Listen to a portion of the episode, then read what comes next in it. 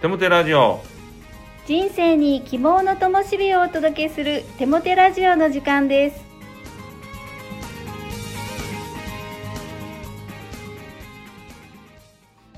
皆さんお元気ですね。パーソナリティのテモテ牧師こと新谷和重とアシスタントのかなちゃんこと山本かな子です。テモテ先生今月はイベントがたくさんあるそうですね。そうなんですねえコロナも落ち着いてきているということもあって、えー教会もですね、えーいろいろな活動が増えてきています。まず6月11日土曜日では、えーゴスペルパークというイベントを行います。当教会のゴスペルグループが教会の駐車場で、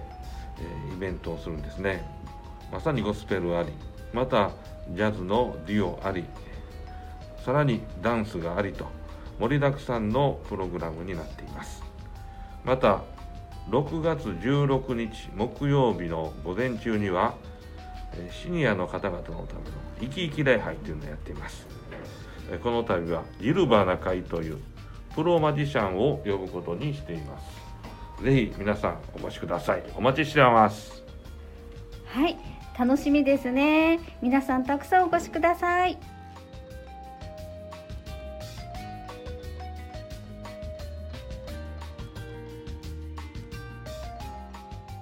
今日のゲストは金子道人先生です金子道人先生こんにちはこんにちは。はじめにプロフィールを教えてくださいはい。稲川町にありますグッドサマリタンチャーチの牧師をしております金子道人と申します。私は、えー出身は横浜、えー関東の出身で、えー大学2年の時に信仰を持つことができました。私が大学2年の時、私の学校では、えー将来公務員になるかまた弁護士になるかそのような進路を選ぶそのような時期があるんですけれども大学2年の夏ちょうど私が、えーそのような時期を迎えた時に当時にあった大蔵省の事務次官が2代続けて逮捕されるそのような事件がありました。それを見て、まあ、私の将来一生懸命勉強して役人になって一生懸命働いて最後に牢屋に入る人生これは本当に避けたいな。じゃあ私の人生が将来悔いのない人生になるためにはどこに聞いたらいいのかどこに基準があるのかそのようなことを迷いました。そこで初めて、まあ、教会につながったんです。その時私の、牧師の奥様から短い電話をいただきました。その中で言われたことはあなたは自分の力でこの場所にいると思うかもしれないけどそうではない。あなたを作られた神様があなたをそこに置いておられるんだからあなたは自分勝手に右や左に自分の考え選択で道を選んではいけないという話を聞きました。私はそれまでそのような話を聞いたことがなかったので本当に驚いてそして自分が作られた存在であるということを初めて理解することができました。もし作られた存在であれば作ってくださった方の御心を聞いてこれに従うことが一番大事だ。そのことを思って聖書を読むようになってそしてその年の、えクリスマスに洗礼を受けることができました、まあ、もう一つ余談ですが私が、え洗礼を受けた時私は両親にえ相談をしなかったんですね。洗礼を受けた後に親に、まあ、洗礼を受けてクリスチャンになったという話をしました。そしたら親からすごく怒られてで母親から言われたんです。あんたは三日坊主だから絶対3日だったらクリスチャンであることをやめてるはずだと。で私はグーのでも出なくって、まあ、母親ですから私の性格をよく知っててもうその通りになったんですね。でその時初めて、まあ、祈りました。あの神様の前祈り方もわからなかったんですが神様どうか本当に私は三日坊主寝しやすくて冷めやすいそういうチャランポランな人間なんです。でも信仰に関してはイエス様に従うことに関してはそうであったら恥ずかしいのでちゃんと生涯イエス様に従えるようにしてくださいと祈ったのが19歳の、えークリスマスで。それからもう20じゃない33年ですか。まさか牧師になるとは思わなかったですけれども主があの私の信仰を守ってくださって祈りに応えてくださって、えこのような、え牧師としての生活に入ることができました。あの信仰を持てたのも主が導いてくださって主が選んでくださってそして信仰を守ることができるのも主が、え導いてくださってそしてこの信仰を継承することができるのも、まあ、スクールの働きを通してですが主が開いてくださったこと本当に主の恵みの中であのこのような信仰生活を送っています。ありがとうございます。経歴を拝見すると何でも自分の力でできるっていうふうに思われそうなのに本当にそこを神様に明け渡してこられてその素直さこそ大事なんだなっていうことを教えていただきました。それでは手モ先生に励ましのメッセージを語っていただきましょう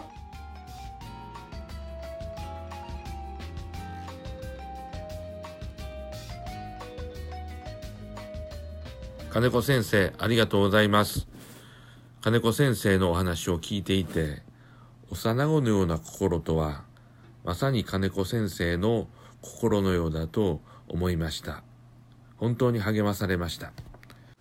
先生との交流は私の心に安らぎ、癒し、励まし、ワクワク感を与えてくれました。先生はこの度、参議院全国比例区候補として、現役の牧師のまま国政にチャレンジしようとしています。先生の素晴らしい志、皆さんにもこのラジオで共有できることを嬉しく思います。先生、あと2回よろしくお願いをいたします。さて、励ましのメッセージに入っていきたいと思います。今日は心のフィルターということについてご一緒に考えてみましょう。人は善意であれ悪意であれ、もしくは何の意図もなく勝手にあれこれと批評してくれるものです。そんな時、まずしっかり握っておかなければならないことは、その人はあなたの人生に何の責任も持ってくれないということです。ですから、人の語る言葉にいちいち振り回されている暇などないのです。その人の言葉でイライラしたり落ち込んだりして自分の人生の時間を無駄にしてはならないのです。どんな批判も悪口もその人が言ったことであって、直接あなたの人生に深く関わるものではないんですよね。外から入ってくる人の言葉や状況は全て情報にしか過ぎないと受け止めましょう。その情報をどう判断し、どう処理するかは全てあなた次第なのです。もしその人の言葉が、それを語った人の心がどうであれ、あなたの成長や、あなたが関わっている事柄に有益ならば、それを受け入れ、適用する必要があります。逆に、その言葉が、それを語った人の心がどうであれ、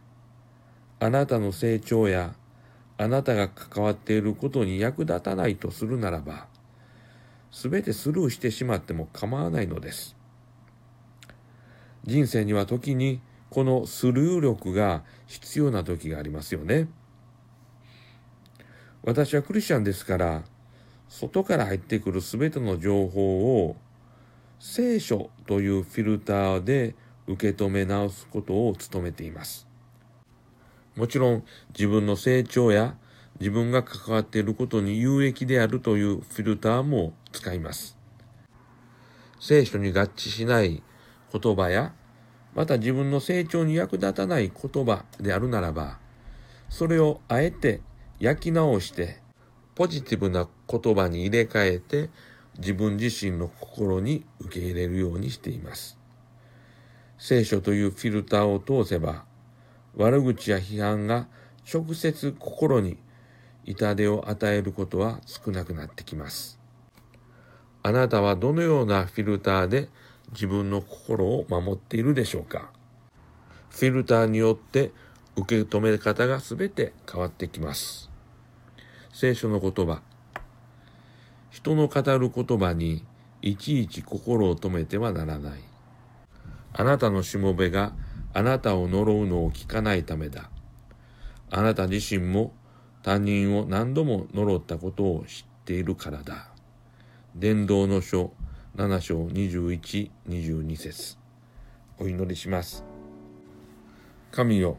私の心に健全な知識のフィルター、価値のフィルターをお与えください。聖書を通して心のフィルターをいつも健全にしていくことができますように。イエス・キリストの皆によって祈ります。アーメン。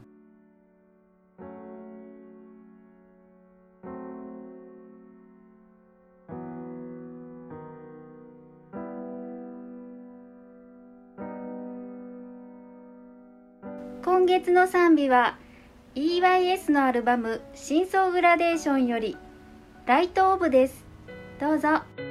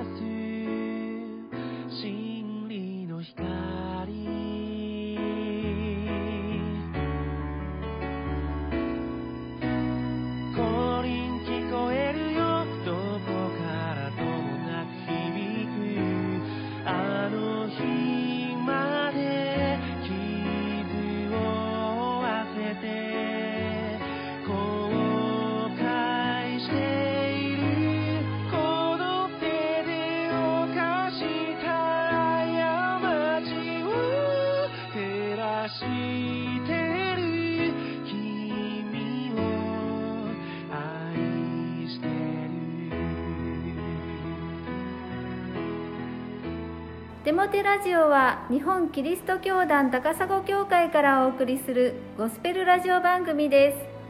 す。それではまたお会いしましょう。皆さんの祝福をお祈りしています。お元気で。